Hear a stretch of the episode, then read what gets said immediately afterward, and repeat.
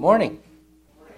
Welcome. If uh, by chance I haven't had the opportunity to, to meet you or shake your hand, my name is Jesse, and uh, I'm one of the pastors here on staff. We um, uh, are glad you're here. Definitely thankful for our visitors, and of course, it's just always good to see those of you who continually support and love SBC and come here on a weekly basis. We're thankful for you.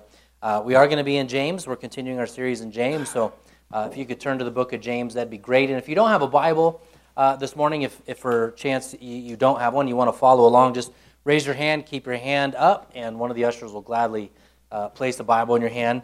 And uh, the, this morning, I want to make one announcement, and then we get to do some baptisms before I preach because we have communion today, so we're going to fit a bunch of stuff in. Uh, one is um, uh, for the parents and families, we want to thank you for your patience as we've been putting in our check in system over the last several weeks. And just want to make another point of emphasis on that, uh, the importance of it. Um, it, it, well, we've had a couple parents who, who are comfortable with us. They've been here for, for a long time, and they love our church. And, and they've been like, why do I have to deal with this sticker and uh, the system? Everybody knows me. Uh, and, and that's not true. Not everybody knows you. Uh, and, uh, and the reality is, is we want to make sure your kids are safe. So we've had a couple instances where like older kids, like eight years old, would try to check out their like five year old, so like brother or sister. And we have 30 volunteers over there, not all at once, but 30 volunteers that help out with the children's ministry, which is a tremendous number, but not all 30 of them know you or your child. And so it's really awkward for them uh, to release a six year old to an eight year old or some other variation of that age. Uh, and so we want to make sure you have that tag uh, that we give you, and your name is on that tag. So if by, by chance, I'm sorry, you're not, not your name, there's a code on there. Uh, and that code allows you to get your child. And we are trying to make sure you don't lose that code because we generally don't want to keep your children. Uh, we want you to make sure you go home with your child at the end of the day. Uh, and then, um, if by chance you lose that tag, uh, it's okay. You just need, uh, on your child is your name, so you just need to have a driver's license or a passport or something like that. And, and, and we'll make sure you get your child. Someone said that they were going to lose their ID, they were going to lose their tag, and they were going to leave their kid here forever. And I don't know if that's really a good thing to say. So, um, so that's that. And, and then this morning, um, we're going to do some baptism, so, uh, which is a, a, great thing for us to do. We got two this morning. I'm going to do one, uh, and then our youth pastor John's going to do one. Uh, the first one I get to do this morning is uh, Matthew Sandstrom. His mom was up here just singing, and uh, he's off to school, and he gets to get dunked. So, wh- where are you, Matthew? I thought you were sitting right there. Oh, he's changing. Okay. Matthew, we're ready for you. Nice. Nice appropriate attire. Take out your cell. phone. They're waterproof these days, so he's okay. So go ahead and get in. You can get on. Um, you're taller, so yeah. Let, us let's, let's face everybody. So come forward. I'll direct you here. We'll just get on your knees there. Now, um, as Sierra Bible Church, if you're not familiar, we uh, first of all, this is a is the water okay? Yeah. Oh, good. No snow. No snow. Yeah, no snow. We brought it in from outside overnight. Oh, okay. So, um, so at the church here, one of the things that we wanted to make an emphasis of is baptism. It's a commandment. Uh, God commands us as believers to proclaim to one another as well to, as well as to the world uh, that Jesus Christ has died for our sins and that we've died with Christ. That's the emphasis of going under the water and that, like Christ, we've been raised new again. We're new creatures in Him. And we're washed clean of our sins, just as Brad uh, sung with us as a congregation. And so, Matthew, um, I want to ask you to just uh, proclaim to the church here with a simple yes. Do you believe that Jesus Christ has died for your sins? Yes. And do you believe that, like Christ, you've died with him and that you're a new creature, a new creation in him? Yes. Awesome. Let me pray for you and then we'll, uh, we'll baptize you. Lord, we thank you for Matthew. We thank you for his proclamation to you, uh, before you, and to his brothers and sisters in Christ and to his family. That you and you alone are the true God that loves us, that died on our behalf, that transferred from yourself, Lord, uh, your righteousness to us and our sin to you. And we thank you, Lord, that he has the opportunity now uh, to do the same thing you did so many years ago, to be baptized in your name. So, Lord, now I do baptize them in your name. Your name, the Father's name, and the Holy Spirit.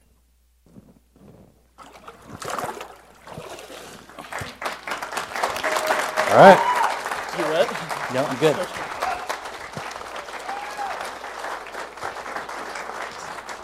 All right, John. John, come on up, buddy. This is for me. And Jack, you can. There you go. Jack's ready. Good. Nice, appropriate attire. That's good. This is Jack Gilpin. He has really nice hair. um, it's been a pleasure being a youth pastor here for five years now, and the whole time having Jack in our youth group. And um, I think it'd be great if you could hear from Jack a little bit about the process uh, God has brought him through in faith. Um, so, you ready? Sure. So as always raised in a Christian environment. My parents were Christian, my brother was Christian, all my friends were Christian. I went to Awana church, youth group, all of that. And for some reason, I slowly faded away from being Christian. I don't know why, it just just happened, I guess. And then I eventually became an atheist. And when I was an atheist, I started to grow more and more depressed. I started having suicidal thoughts. I was just in a, a bad place, bad place in my life. And one day at youth group, at one of John's sermons, something just clicked. It just all made sense. I can't, can't really explain it.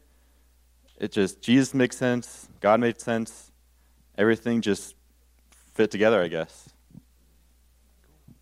You want to jump in?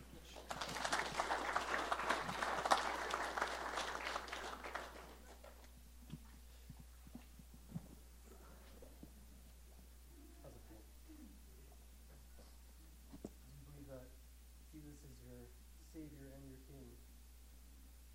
Yeah. Do you believe that you're saved by grace alone, not by your works? Yeah. By your profession of faith, I baptize you in the name of the Father, the Son, and the Holy Spirit.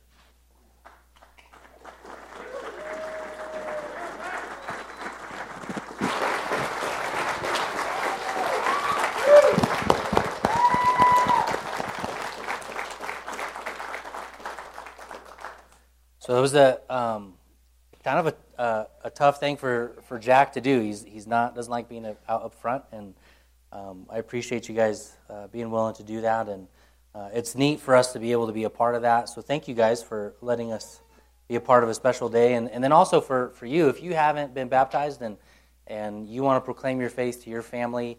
Uh, the, the reason we've done it this way is it's an easy setup for us. The water is warm.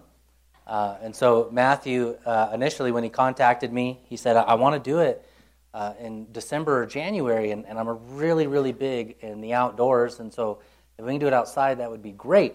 Uh, and I, I said, no, it's too cold. Um, that's number one. But I said, number two, I said, it'd be really difficult to get our, our entire church family out to the river or out to Tahoe, and baptism is supposed to be a public proclamation, not a private thing and not just with family. And so um, we can set this up really easy. The, the water temperature is about 100 degrees when we put it in, so I think it's probably about 80 right there, John. What do you think? Yeah, warm enough. Warm enough. So, um, not that that should be a reason for us to convince you to be baptized. Hey, the water's warm. Jump in, it'll be fine. So, uh, no, seriously though, just contact me or one of the other pastors. Uh, any of us can do it. So, if for some reason you got a a pastor that's on our staff that you find to be your favorite, and it's not me, it's not going to hurt my feelings. I'm just excited to see people get baptized. So uh, reach out to someone, a friend, or what have you, and, and uh, we'll make sure uh, that we, we dial in a date. James chapter 4. Um, we have a tradition at SBC uh, that we care deeply about God's Word. We love God's Word. And so if you're able to this morning, would you stand with me as we read from chapter 4, starting in verse 13? Come now, you who say, Today or tomorrow we will go into such and such a town, and spend a year there, and trade and make a profit. Yet you don't know what tomorrow will bring. What is your life? For you are a mist that appears for a little time and then vanishes. Instead, you ought to say, If the Lord wills, we will live and do this or that. As it is, you boast in your arrogance. All such boasting is evil. So whoever knows the right thing to do and, and fails to do it, for him, it is sin. Lord, we trust your word to be true to us this morning, to minister to our souls, to draw us closer to yourself, to reveal and give power to repent of sin, to be comforted, Lord, for our joy to increase. All of these things we know are possible in you. In Jesus' name, the church said. You may be seated. The title this morning, for those of you who like taking notes or like knowing the direction that we're going in, um, is The Will of God and the Worry of Man. Uh, I used to do youth ministry. John has taken over my position several years now that he's been doing that, and I haven't been doing it. But uh, as a youth pastor, it, it is was always incredible to me. And I think part in part because of the age, you know, kids are always asking, you know, what is God's will for my life? What does God want for my life? Especially when they start getting ready for college or preparing for college. And then the question arises, you know, do I go to college? Do I not go to college? Do I go into the trades? There's just a huge question mark. And then as life progresses, eventually you start to ask the question, well, is it God's will for me to be married? And if it is, then who do I marry? And that's a whole other conversation in and of itself to decide if God is uh, willing you to marry a particular person. And then when do I get married? What's the right age? I wanted to get married uh, about 21 years old. My mom said to me, You won't get married till you're 25. And that felt like it was forever away. And yet, that's exactly what happened. I got married at 25. And people ask me, How do you know when you're ready uh, to be married? To that, I said, I'm still not ready, and yet I'm still married. So, uh, and people ask the same thing about kids. You know, what's God's will for kids? What's God's will for how many kids? Um, all of which uh, God continually revealed a new will for me that I didn't know it, it existed, right? For me, it was one kid. And then uh, I, then I'm good with one. One's good. That's hard enough. And then two. Uh, and, and then three. And then God said his will was four. I had no say in that. And um, all that to be said, there's this great question mark for us, even in life. If it's not at a young age, you still deal with it as an adult. Uh, what's God's will in a move? Some of you have moved here recently. Some of you are considering a move possibly. Uh, what is God's will for my job? What is God's will as I parent my child now in the place in life that I am at? All have to be said, there's, a, there's this question of overall, what is God's will?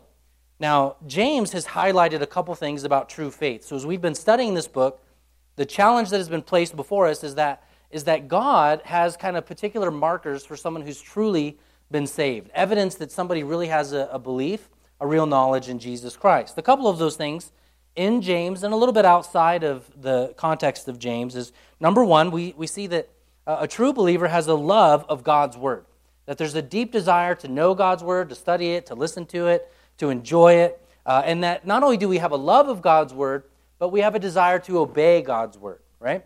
Uh, not be a hearer only, but a doer as well, James says. We also see that a believer, a true believer, has a life of repentance. It doesn't happen just at the, the one time occurrence when you get saved, but that the life of a believer is a life where you're continually uh, repenting from old habits, bad habits, sinful habits, to righteous behavior. We also know that believers are devoted to living for the glory of God, and that there's a deep love for people in the church, but also people who don't know Christ. So we should have an overall love, a particular love for us in the congregation, for our, our own people, but also a love for those who aren't like us, that don't know Him. And, and we also have seen, because James is a book of growth, a uh, million dollar word, sanctification, that, that we're to be sanctified, set apart, but also continually growing. And so a, a marker of a true believer is growth, that we're not stagnant and that we desire to continue to grow. And we recognize that, that really growth is, is not an option. Maybe decay is an option, but stasis is definitely not an option. I think it was C.S. Lewis who said you're either growing closer to God or farther away from God. You kind of see that playing out in the Tahoe Truckee area where you have a lot of people in the area who have loved and really enjoy what Truckee was or has been.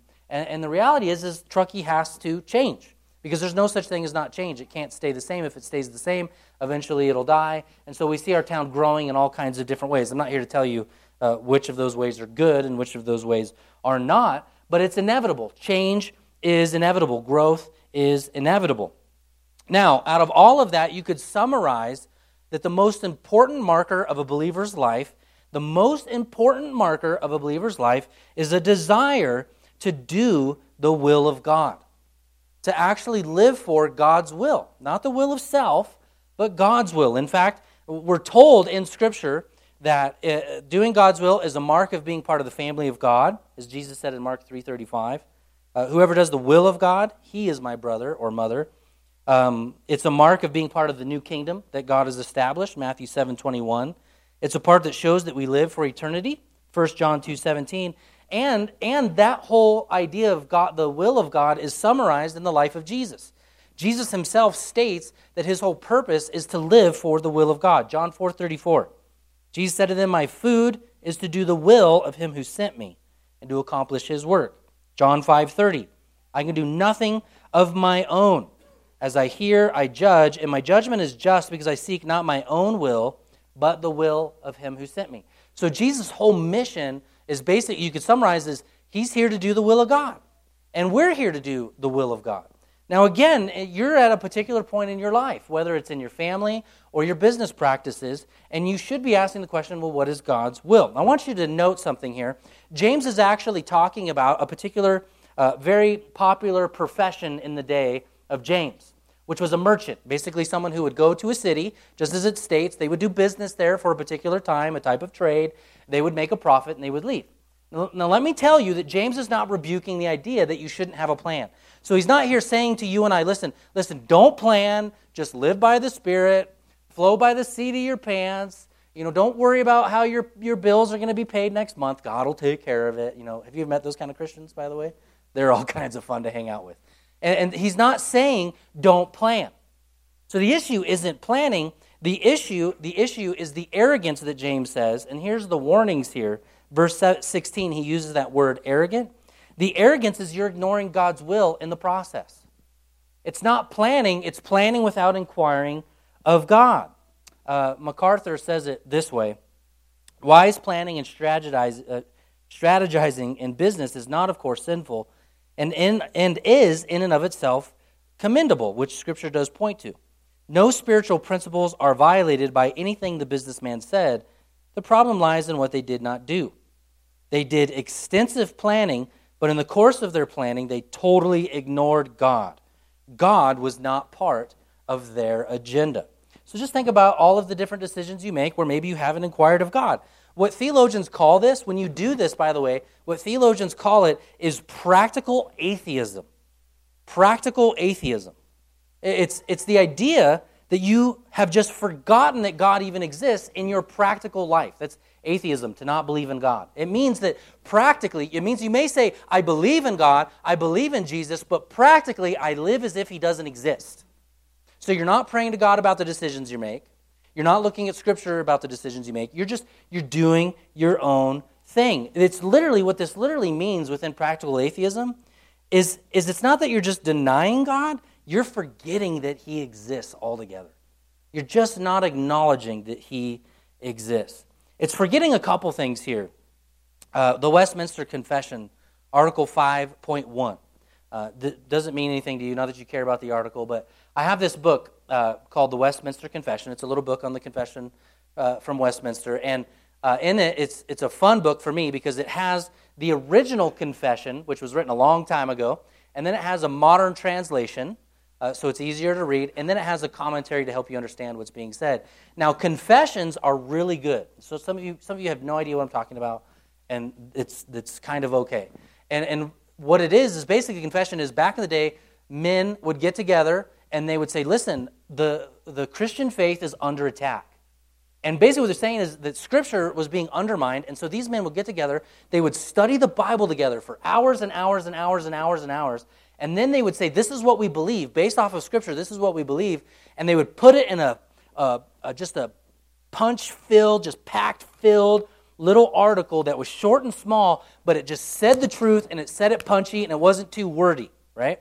Um, and in fact, it used to be that with confessions and catechisms, when a pastor went through seminary, they had to write their own confessions and write their own catechisms. It's kind of lost today, which is unfortunate because a lot of pastors don't know what they believe which is a shame. You should know what you believe. And confessions help with that. So here, here, is, here is the Westminster uh, definition in regards to God's will. So what's kind of fun about the book, you look up God's will, and this is what Westminster says. Uh, this is translated uh, for us to be uh, a little easier to read, by the way. God, the great creator of all things, upholds, directs, disposes, and governs all creatures, actions, and things, from the greatest even to the least. he exercises this most wise, holy providence according to his infallible foreknowledge and the free and unchangeable counsel of his own will, to the praise of his glory for his wisdom, power, justice, goodness, and mercy. Okay, so if you're like me, like I geek out on that because I'm like, there's so much there. There's a six part series here, there's an eight part sermon series here. And he's saying a lot with a little, right? It's, it's like my dream to be able to do that as a pastor. Say a lot by saying little, right? And you're all like, yes, amen. Please be less wordy. Um, so a couple things that he's saying here, like, like James is saying, listen, if you live without, without asking about God's will in your life, you're forgetting these things. You're forgetting them. And, and it's because you're forgetting them because you're, you're doing it your way. This arrogant, prideful attitude is, listen, I want to do it my own way. And, and there's, there's a passage in Isaiah chapter 14. In that passage in Isaiah 14, it's, it's kind of a summary of why Satan fell. So, God in this passage that I'm going to show you here in a moment is rebuking Satan because of Satan's attitude. And I want you to see Satan's attitude here from God's word. Isaiah 14, verses 12 through 14. How you are fallen from heaven, O day star, son of dawn. This is language for the devil. How are you cut down to the ground, you who laid the nations low? So you see the power of his satanic work, laying the nations low. Verse 13, you said in your heart, notice there's five here, I wills. I will ascend to heaven above the stars of God. I will set my thrones on high. I will sit on the mount of assembly in the far reaches of the north. I will ascend above the heights of the clouds. I will make myself like the Most High. But you were brought down to Sheol, to the far reaches of the pit. This is a great passage where we see that Satan actually has no power over us. He has fallen, but we see why he has fallen. And he's fallen because he has set a plan to himself that he will accomplish without inquiring of God. And it's all about him. I will, I will, I will. There's five of them. Now, if you take note of the passage before you, there are five I will statements uh, here also. And, and it, they're not stated as I will, they're stated differently. But there are five things that the person in the passage says that they're going to do without inquiring of God. Number one, they say today or tomorrow. What are they doing? They're stating their own timetable. I'm going to accomplish something based on a timeline that I deem appropriate. Number two, they choose their own location. We're going to go to such and such a city. It's a generic term for they're stating they're going to go to a particular city. Then they state how long they're going to be there, how long they'll be there. We'll spend so much time there, they say. Number four, they will choose their own trade. They're going to engage in a particular kind of business. And number five, they choose their own goal. We're going to make a profit. That's the goal. We're going to make a profit. Now, none of this is bad in and of itself, right? What's bad is, is again, they've made a plan and it revolves around what they want to accomplish and they have not inquired of God. Now, all of us, to one degree or another, we want to be in control. We want our will to be done. It's, this is an incredibly frustrating thing. And the reason, the reason that the message this morning is the will of God and the fear of man is when you do life this way, it will lead to an incredible amount of anxiety because you're not in control. No, uh, we'll, we'll get there in a moment. But this idea of forgetting about God can actually drive you to anxiety. Just as Jack stated, he, he was saying, listen, as an atheist, I, I began to have depression and anxiety. And the reason for that is because when you're forgetting God, you're, you're thinking you're in control, all the while real, knowing down deep you're not in control. Life can change at any moment. I want to read to you another quote here before we move on. Proverbs 21 7 expresses this principle to not boast about tomorrow, for you do not know what, what a day may bring forth. Life is far from simple. It is a complex matrix of forces, events, people, contingencies, and circumstances over which we have little or no control, making it impossible for anyone to ascertain design or assure any specific future. Despite that, some people foolishly imagine that they are in charge of their lives. So here, here's the natural, the natural idea for, for us as human beings is we want to think and believe and feel like we're in charge of our own life. If you don't believe me, if you don't believe me on this, let me just give you a few examples where it's really true. Okay? Uh, how many of you, when you drive with your spouse, are the one that has to drive? And because if you're in the dri- if you're in the passenger seat, you feel a little anxious, right? So here's here's the truth in my marriage. My wife is a better driver than me. She is. She's had less speeding tickets and less accidents. I, I haven't had that many speeding tickets, so don't rebuke me uh. I'm just witnessing to the police officers. That's all. I pulled them over. Give them the gospel. Um, sitting in a passenger seat, especially with someone driving, you're usually highly critical of their driving. They're too far to the left, or they're too far to the right, or they're going too fast. You want to tell them to slow down. Now, there's one particular instance for me as a child. Uh, whenever my mom drove, I, like I was really scared of that. Don't tell her I said that, but that was a frightening experience. Driving with my dad, though, there was just something comfortable about letting go of the control. I, I, knew he was a good driver. I trusted my dad. I knew he was a good man, and I could fall asleep in the car. There are some people I drive with, I just don't fall asleep, right? You don't. In fact, I remember years ago when, when my wife and I went to Papua New Guinea, and we landed in Australia, flew over to Papua New Guinea. Once we were in Papua New Guinea, we had to take this little hopper plane that was used to fly all over the island. And these little hopper planes were well used. And we got in this thing, it fit just my wife and I. That's all it could fit. That's how small this plane was. There was a pilot. I didn't fly it. That's the problem. If I could fly, I would have. You trust me. And so we're flying, and he's dodging. He's dodging what he is saying. There's thunderstorms over there. If we go over there, we're going to get electrocuted and die. And so we're in the jungle where there's so there's thunderstorms everywhere. And we were driving through these clouds, and there's enough, enough moisture in the clouds, and the plane was so old my feet and my legs were getting wet. There was water coming into the airplane. Okay? So we finally land in Papua New Guinea to this little island, and it was about a, uh, two hour flight. And as we got out of the plane, I looked to the pilot and I said to him, My butt cheeks hurt. And he says, The seat hard? And I said, No, I've been clenching the whole time. This was a scary flight. It's the, the, there, there's something about not being in control. However, however, I should just relax, right? I, I can't, there's nothing I can do. I'm in the plane. There is nothing I can do. But we want to be in control. We want the end result to be something that we desire. Now, now the reason this is important is because we want to be in control, but the definition that Westminster gives us is there's only one particular person, that being Jesus Christ, that's actually in control. And we're told, we're told something in that confession that is really, really powerful and very meaningful. It says that he makes decisions, he exercises his decisions based on his infallible what? Who remembers what the definition said? His infallible foreknowledge. He knows what's going to happen. And not only does it say his infallible, his perfect foreknowledge, it goes on to say that he makes these decisions based on that which is going to give him the most glory to the praise of his glory, based off his wisdom, for three good, amazing things justice, goodness, and mercy. So you don't have that ability, right? We, and anything can change. So we had one of our deacons the other day, he was playing ice hockey, fell down, broke his hip. Had to have surgery. His winter is going to look different.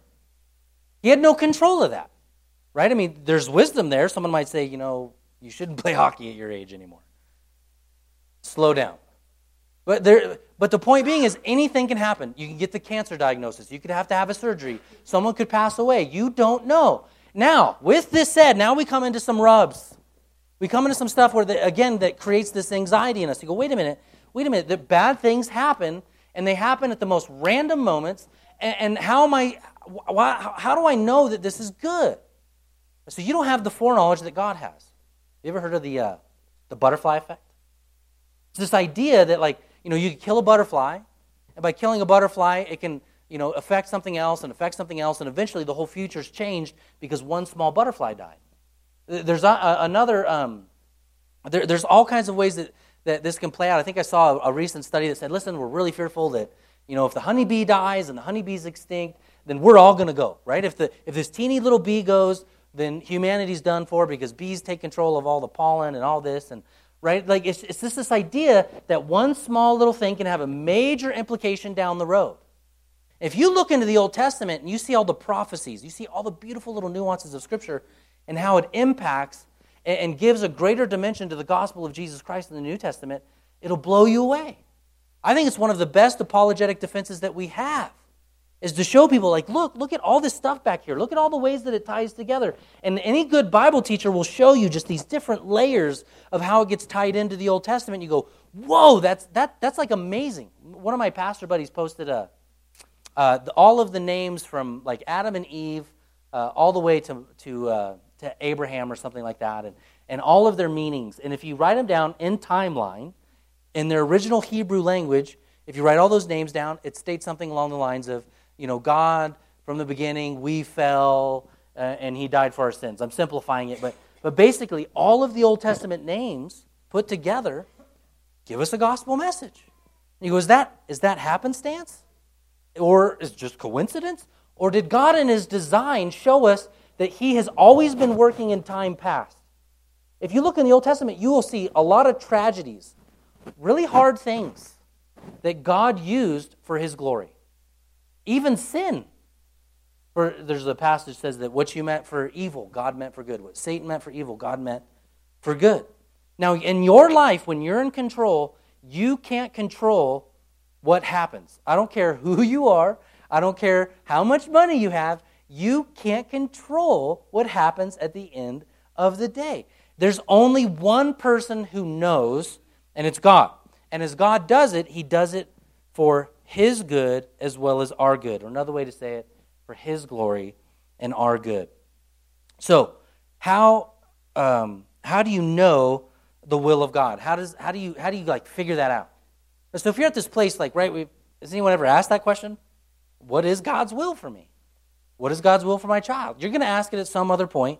And, and there's a couple things that James tells us to consider in the passage in regards to knowing God's will that help us to know God's will. Two things to consider, and then a few more that we'll tease out here. Number one, he tells us to consider you have no idea what tomorrow will bring. You see that in the text? He's just saying, he just said, listen, if you want to have peace, you want to have less anxiety, you just have to, you, you have to embrace, you have no idea what tomorrow will bring. So, um, an example of that for me was the, the last couple days. You know, I've been looking at the weather reports.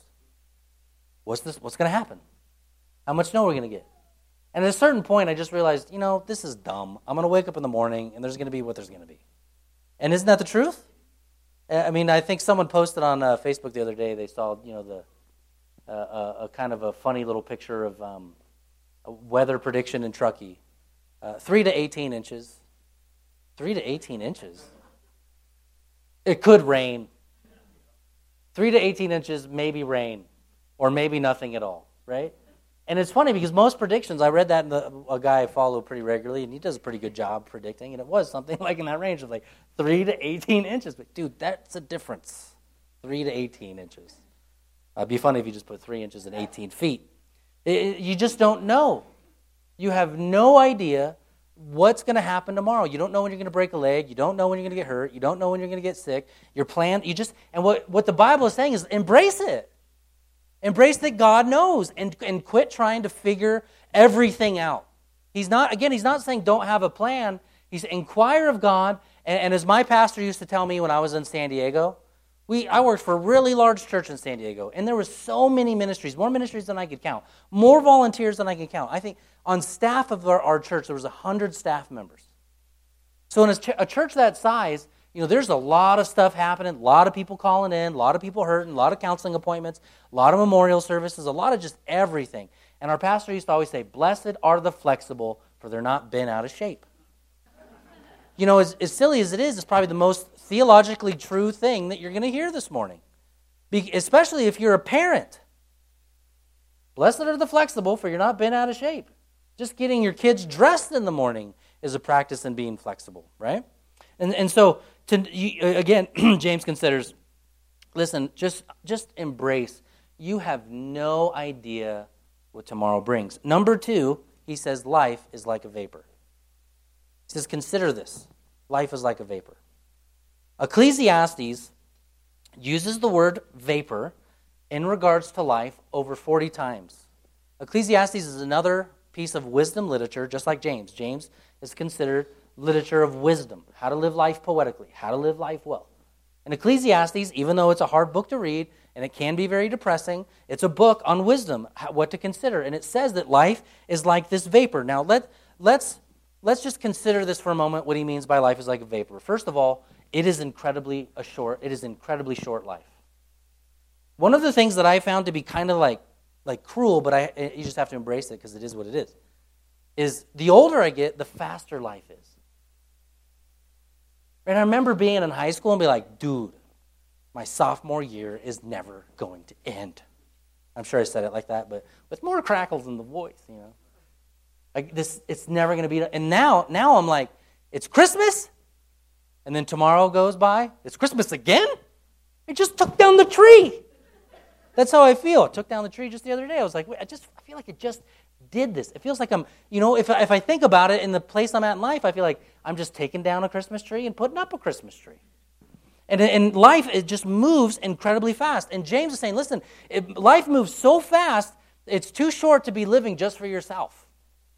It just moves too quickly. It's a vapor. But he's also, this metaphor drives us even deeper into the meaning of life.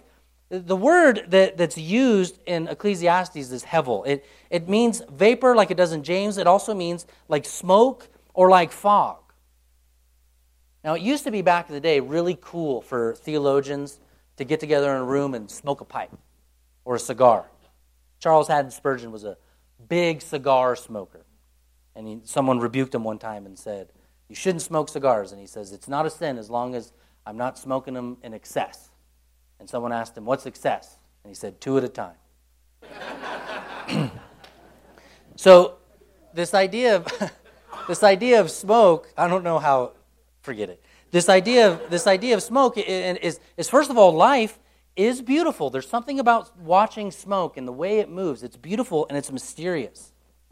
Uh, likewise, the Gospel uh, or the Bible Project uh, who puts out some great videos. When they talk about this in Ecclesiastes, they say what's interesting about smoke is it takes, it takes one shape, and before you know it, it takes a new one.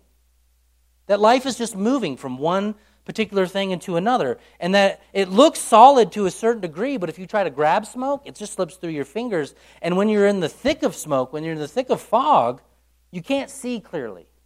And he says, Life is like that. Life is short and fast, these are the words from Psalm 90:10. Your, your years of life are 70, or if by reason of strength, 80. Isn't it interesting that the Bible has had like that down? Like if you get beyond 80, that's miraculous. He says, listen, if you get 70, you're doing good. And some of you are like, oh no. and if you're strong because you live in the mountains and you shoveled snow for longer than you should have, you'll make it to 80.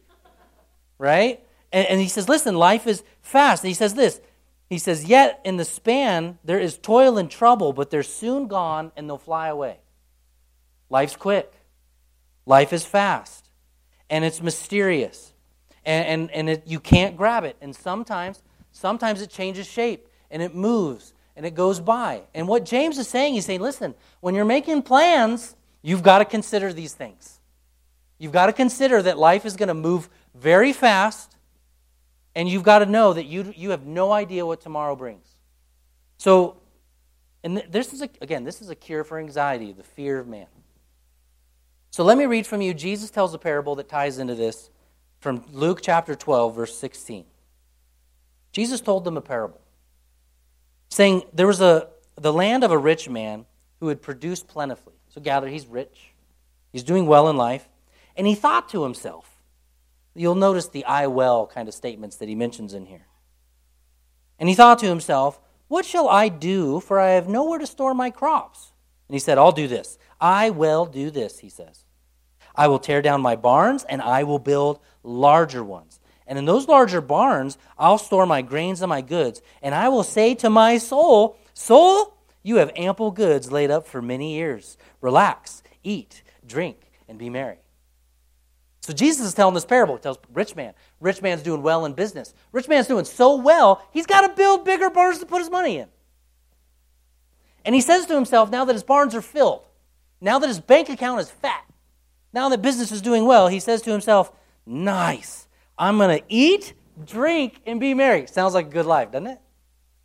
Oh, come on, don't lie to me. I know you're in church, but you're like, listen, listen, man, if my life was just enjoy good food, enjoy good drink, and kick back and relax, yeah, that's the dream. That's retirement. That's what he's saying. I've got my 401b. I've got my, I'm, I'm ready, man. My mutual funds are ready to get there, man. This is, but then listen to what God says. Verse 20. But God said to him, Fool, this is foolish. Fool, this night your soul is required of you, and the things you have prepared, whose will they be? You notice, I, I think in the text, just sitting here before you this morning, I didn't realize this in the first service. This man obviously was so ingrained in his business, he obviously had no friends and family. So he'd been plugging away and working so hard to eat, drink, and relax that his relationships had been torn apart. He's got no one to leave the money to. Or at the very least, he didn't plan to give it to somebody he cares about, and now somebody who's going to burn it away well. Whose will they be? He goes on in verse 21 So is the one who lays up his treasures for himself and is not rich toward God. Now, let me be clear the issue in the parable isn't about being rich. It's not that you shouldn't be rich, and it's not that you shouldn't plan. Again, the problem is, is when you're going about getting rich and you're going about life in such a way that you are not thinking about the greater good of why you exist on this planet. I've had an individual who proclaimed to be a Christian who is very wealthy tell me to my face that when he died, he was going to give all of his inheritance to the Humane Society. I know there's dog lovers in the room, but not all dogs go to heaven. I, have to break, break, break. Randy Alcorn's got a great book on heaven, talks about some of that stuff. It saddens me because in my heart, I think the resources we have and the energy that we have should be invested in that which is eternal. It should be invested in children. It should be invested in youth. It should be invested in saving souls. It should be invested in those who can't fight for themselves. That's what justice is. Justice is standing up for somebody who can't stand up for themselves and saying, listen, I have goods, I have, I have provision, I have ability, and it's not to be wasted on myself and to store it up in my house so I can have the best of the wine and the best of the prosciutto, and you can tell the things I like to eat and drink, right? So I can have all of those things and not, and not, I'm not worried about God at all. I'm not worried about the kingdom of God. It amazes me when people come into a church like this and they think to themselves, or they don't think about it at all, how do we provide the free counseling, the, the discipleship that we provide, giving away books, all of the things that we do as a church, the free trunk or treat event, for the most part, all of our youth events are completely free. Free, free, free, free, free, free, free. We do it because there are people here in this room who realize and recognize that their money, their talent, their treasure, and their time should be given to the kingdom of God, to the investment of God, that more people would come to know Jesus Christ. And so, what he says in, the, in this idea, he says, listen, it's fine to prepare, but you're doing it for yourself. Shame on you. And he said to his disciples, Now, this is the way usually a good sermon works and a good parable or a good teaching of Jesus. He then gets to the practicality of it, even though I've been talking about that the whole time. He shares this parable, and then he tells us practically why he shared it. Verse 22 And he said to his disciples, Therefore, which means, right, go back to what I just said. Why did I tell you the parable about a rich man uh, building up his retirement? Therefore, I tell you, do not be anxious about your life, what you will eat, or about your body, or what you'll put on, for life is more than food, and the body more than clothing. Consider the ravens, they neither sow or reap They've neither storehouse nor barn, and yet God feeds them. Of how much more value are, are you than the birds? And which of you, by being anxious, can add a single hour to your span of life? Consider the lilies, how they grow. They don't toil, they don't spin. Even Solomon wasn't arrayed like one of these. But if God so clothes the grass, which is alive in the field today, and tomorrow is thrown into the oven, how much more will he clothe you, O you little faith?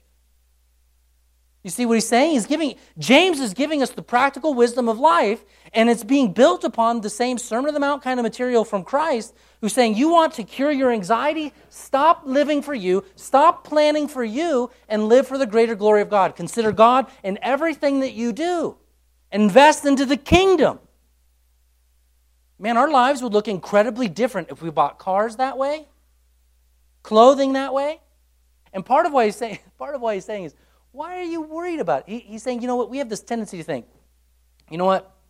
I need more money for clothes for my kids. Uh, that's just me. I'm just, I'll just put myself on the burner. Lord, I, how am I going to afford shoes for these children? Because they grow out of them every three weeks. Right? Now, thank God I have three boys. And the youngest, you kind of feel bad in a materialistic world. You're like, the youngest is wearing the shoes that the oldest wore so many years ago, and then the second one wore, and now he's wearing them. Yeah, they're beat up, but I'm not spending 50 bucks on Nikes for a two year old, right? Because they can't afford it. And he's saying, listen, don't worry about it, because here's what inevitably what happens, and I'm I am just as guilty as this as anybody else. If by some chance I give my time, my treasure, which is my money, and my talents to God, I'm not going to have energy to put it towards something else, or I might ha- not have money to feed my actual family or to take care of my family. What he's saying is, you got to let that go. God's going to take care of you. And he gives the example look at how beautiful a bird is. They don't have a home. Look at how God provides for them. And what he's saying is, you're more valuable than the animals. And so, again, we have to step back. Okay, Lord, I want to have more peace in my life. I don't want to have all this angst and anxiety.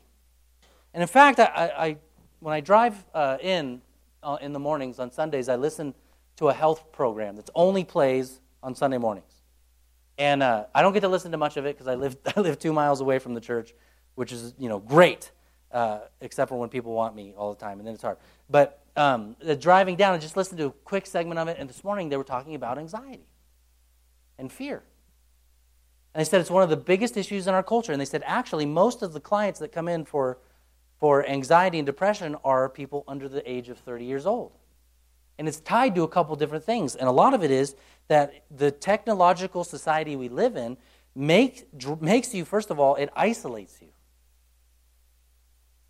You know, I was uh, reading a thing, like I think I'd shared this before, but it just amazes me. Teen sex is down by like I think it's at least 10%. It might be as high as 30. It doesn't matter what the number is, but it's down by a tremendous amount. And in part, they're saying for, for reasons that, number one, a lot of young kids are on their phones. They're not interacting with the other sex.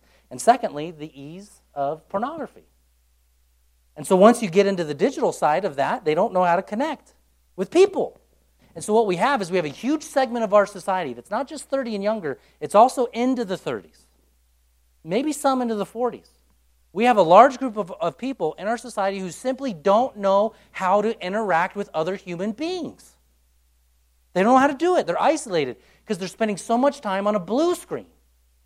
So it's all of this looking at the phone, looking at a computer, looking it's so we don't know how to have relationships. And that's why over the coming months as we kind of talk about some of the digital stuff we put out there whether it's on YouTube or the live stream that we're going to do, you cannot supplement that as your church. You have to come and rub shoulders with other human beings.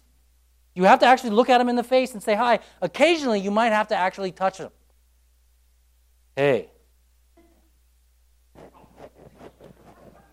Weird, awkward side hug. That's one of the words we laugh, but you know, some people some people dread coming to church because somebody at the front door might hug them. And there are people who aren't Christians, and I recognize that if you're in the room this morning, some of you, some of you need to be able to come into the room, not talk to very many people, hide in the back, and leave early. I've known guys who've done that for a period of time, and they got saved, and then they move up five rows. Sanctification. All this to be said, eh, that, that we have to understand what we invest in. And the reason I mentioned the phone stuff and the depression and anxiety is that Jesus is giving us, he's giving us the solution through James, through the Sermon on the Mount, and through so many other places, the cure for our anxiety and the cure for our angst. And he's telling us to consider what you're doing with your time and if you're considering God in it. That's the issue. And the phone and the game systems and all that stuff that I myself partake in on occasion if you do not inquire of God how to use those particular devices, you will find yourself completely absorbed in them because you have not considered God's will for your phone. I can't even believe I have to say it. But we have to ask God, how much of the phone do you want to control me? How much of the iPad do you want me to really use? How much Netflix should I actually be participating in? Lord, David said it this way, and he didn't even have a phone. I have made a promise before you, God, to guard the eyes that are in my head. Because I'm going to look at things and they're going to distract me from the kingdom and distract me from God's overall will. So here we are. Okay, God, we, we won't want anxiety. We don't want depression. Suicide rates in the United States are higher than they ever have been. And no one knows how to solve it, but I'm telling you, God does. He's telling you the solution. Inquire of me. So, how do you get God's will? Number one, you got to pray for it. Like, consider all of the stuff I just mentioned and pray. And over and over again, you'll find Jesus say that that's part of prayer. He says it in the prayer when he's teaching his disciples Your kingdom come. Right? Let, let your will be done on earth as it is in heaven. Number two, you have to master Scripture and look for all of the things that actually use the words God's will in Scripture. There's many of them. Let me mention a few. The Bible tells us in several occasions, all of these verses, by the way, are in the handout for you. So you, if you want to look up, I don't have time to get into all of them because I'm running out of time here. You can look at them at home. Um, n- uh, looking forward in Scripture, number one, don't live for the flesh, for your natural sinful inclinations. It tells us to commit our ways to Him, acknowledge Him, place yourself before God. It tells us that, that God's will is for people to be saved, which means you need to be an evangelist and share your faith. Part of God's will is that you share your faith with people who don't know Him. In addition to that, it tells us to be set apart, to be sanctified. God's will is your sanctification, it says. That you look different than the rest of the world. So it doesn't mean, again, you can't have a phone, doesn't mean you can't have a computer, but what, what it does mean is as a Christian, you use it differently than your friends. Right? This, this is part of me that goes back to being a youth pastor. I tell the high school kids. If you use your phone the same way that your buddy does, you're no different than them. Like you should do it, you should use it differently. In addition to that, the Bible tells us one of my favorite passages in Thessalonians uh, be thankful. For the will of God is this to be thankful in everything, to give thanks. It, that's an incredible solution to increasing your joy. Don't, don't, God, I'm, I wish I didn't live here. God, I wish it didn't snow so much. God, I wish it wasn't so cold. God, I wish, I wish this, I wish that. No, God, thank you. But for me, because I don't play in the snow all that often. It, it's it's. I had to get out this morning at 5:30 in the morning so I could be here at church on time, and and I had to get out and look at the snow and go, "Thank you, Lord." And I had to like talk to myself about how beautiful it is that it's all white everywhere. It is. It's beautiful. It is. It's like it's. It is. It is. I just have to try to make myself believe what's true. It is. It's really. I'm doing it now, okay? Because I got to go home. I still got some snow to plow. It's beautiful. It's so beautiful, and until it isn't. There's nothing worse than brown snow. Yellow snow's the worst. My neighbor's dogs help me with that. Um, and then find delight in doing the will of God. The Bible says in a few passages Psalm 40, verse 8, Ephesians 6 6. Not to just be eye pleasers, but, but to, to find delight in doing God's will, to find joy in it.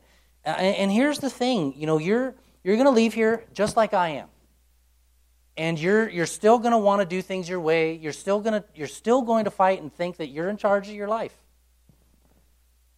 and you're going to plan you're you're going to plan you're going to leave here and you're going to plan and inevitably what's going to happen to your plan is it's going to fall apart because that's what happens to a lot of plans and then you're going to you're going to have to take a path you're going to have to make a choice uh, that choice is going to be you're going to rejoice in god as, as it does in james i didn't know what tomorrow was going to bring it's okay blessed are the flexible for they're not been out of shape or you're going to get angry. You're going to get frustrated. God, you owed me. He doesn't owe you. He doesn't owe you anything.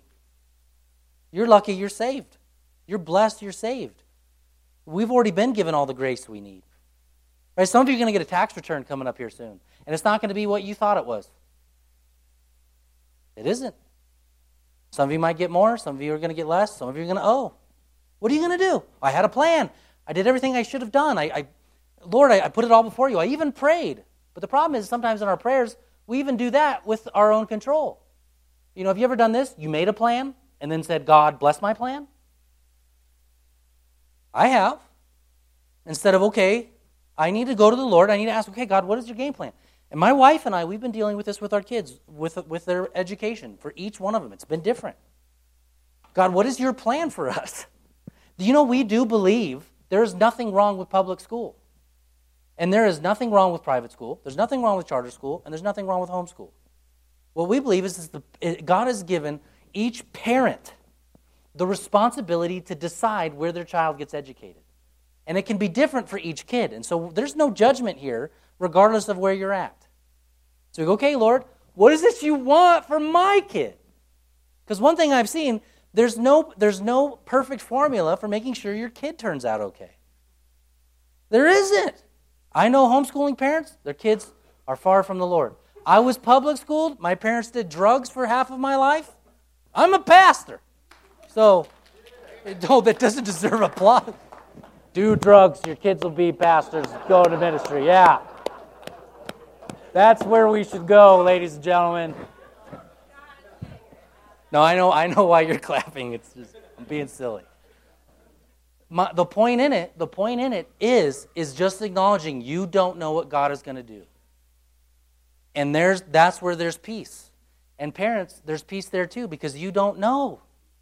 Some of you, like we, like we have been like, oh God, this, this is a hard decision and I don't know if it's right. You made a decision. Place it before the Lord. Let God work in it. God has an incredible way of working out everything the way it was supposed to be. And you and I can't see that now because we don't have, you know, as Westminster Confession, back to that point, we don't have the perfect knowledge, the perfect foreknowledge that God has. He'll work it out. He'll work it out. He'll work it out. And then all of a sudden, you have a little bit more joy and a little bit more peace. And I get to practice that when I leave here and snow blow the second half of my driveway. Amen? Um, if I could get my uh, pastoral team that's here to come forward and they're going to pass out communion to you uh, first the bread and then the juice. Let me see. Uh, um, Jim, if you Jim, if you'd uh, come on up and missionary Jeff, would you come up too? Be nice for the church to. If you guys, Jeff, Jeff is here, there, and everywhere. This is Jeff Gilpin. If you haven't met Jeff, Jeff is our uh, Awana missionary. So he plants Awana clubs all over Nevada, Northern California too, right? do I have enough over here? Where's um? Yeah, would you help out, please? There we go. Deacons too. Let me get this half here. Be great. Um, and as they're handing that out, you know, one of the things that uh, I shared in the first service, I think is important to share here, which ties into the message as we get ready to partake, is, you know, it's easy. It's easy in life to kind of go about your daily routine and forget and acknowledge that God is in everything. You know, people ask me all the time, I don't know why, uh, maybe people are just intrigued at how a sermon comes together, but I get asked quite often, you know, what does it look like for me during the week to prepare to preach a sermon? And I do have kind of a system that I go about, and, you know, I do a certain thing on Monday, and a certain thing on Tuesday, and a certain thing on Wednesday and Thursday. And then I allow my sermon to kind of just seep in my mind and heart you know, Friday and Saturday. And, uh, and then I preach it on Sunday. And, and, then, and then I try to put it behind me. I mean, literally, after I'm done preaching, I try not to ever, like really think about it because I can't, I can't change it, right? And there can be an incredible amount of angst and depression, especially when someone says, you know, you shouldn't have said that. And then you're like, well, you're right, I probably shouldn't have. But I did, so. And there's no just sense in like lingering on the mistake. You know, you, we've got great grace in God, ask for forgiveness and move on. And, uh, and yet it, it, still, it still can be easy to turn your routine and your schedule, which all of us probably have some routine or schedule. Some of you, you know, like Matthew, you're going to go back to school, and some of us going to go back to just the grind of what it is to parent. We're kind of entering into that phase, right? Like holidays are over. Christmas trees are put away. There's no more New Year's. We don't have to worry about any holidays for a while. We just get back into the school grind and back into all the things that we do. And it just can feel mundane. And Sundays can feel that way too. Come to church and we have a certain kind of liturgy, which is just a way of doing things. We sing, do announcements, sing, do communion every so often, have baptism. And, and I just, just, you know, as we partake in communion and on Sundays and everything, just remember God's in everything. A part of the will of God is to, is to acknowledge, to acknowledge that God's will exists. You know, my plow guy came by after I'd already plowed, which which was super cool of him to do, and and um, and as he passed by, I had options, right? One option was to look down and ignore him, just kind of be mean, you know, give him a dirty look or a thumbs up or whatever, right? Or to wave at him and to be thankful. And and to show him like genuinely, like when you see somebody and you greet them and you know that like while you're greeting them and you acknowledge that God could be in that conversation, people notice something unique and different about you. When you say, "Hey, how how are you? How are you doing? Thank you for helping." One of the things my wife does is she leaves uh, Christmas presents for the trash guys on it. She didn't do it this year, but we normally do it. I'm sure the trash guys are like all upset they didn't get their Christmas gift this year. And but that's something that she does, you know, just for the glory of the Lord. And and as we partake in communion, and we partake of the bread and we partake of the juice, there's nothing mundane or boring about this. We're celebrating this reality, right? The reality that Jesus intervened in our life. And he came and he grabbed us and he saved us and he removed from us the sin and the guilt and the shame that covers us. And just as we saw in baptism, we've been made new because of this death. And because of his resurrection, we're new creatures in Christ. So, so the good news for us is we're not identified as sinners anymore. We're completely identified as saints. And we walk around with kind of a, a humble confidence, if, if I can say it that way. Because God does resist the proud, the arrogant, the one who lives for their life, but he gives grace to the humble. And the confidence is this the confidence is in Christ. We boast in him alone. Right? I, I have the things I have family, church, home, all God's grace, all God's blessing. I've done absolutely nothing to deserve it, and I'm painfully aware of it. And yet, God saw fit to bless me, and, and we have to give thanks. And I mean, we should really, we should just say, man, Lord, thank you. You've given us a good church right here in the middle of town where we can gather together as fellow sinners slash saints and say, thank you, Jesus, for dying on behalf of our sins. Amen to that. Man, it's, it feels good for me to be in a room filled with people who are broken just like me. It feels great. And I'm thankful for it. Lord, we, we thank you for the sacrifice you made on our behalf. We thank you that we don't have to live on our own will. We don't have to try to plan on our own. But we can lay everything before you and say, Not my will, Lord, but yours be done. And we trust you for it. Thank you, Lord, as we partake in communion now, for your body given for us and your blood shed for us, Lord. In Jesus' name, amen. You may partake.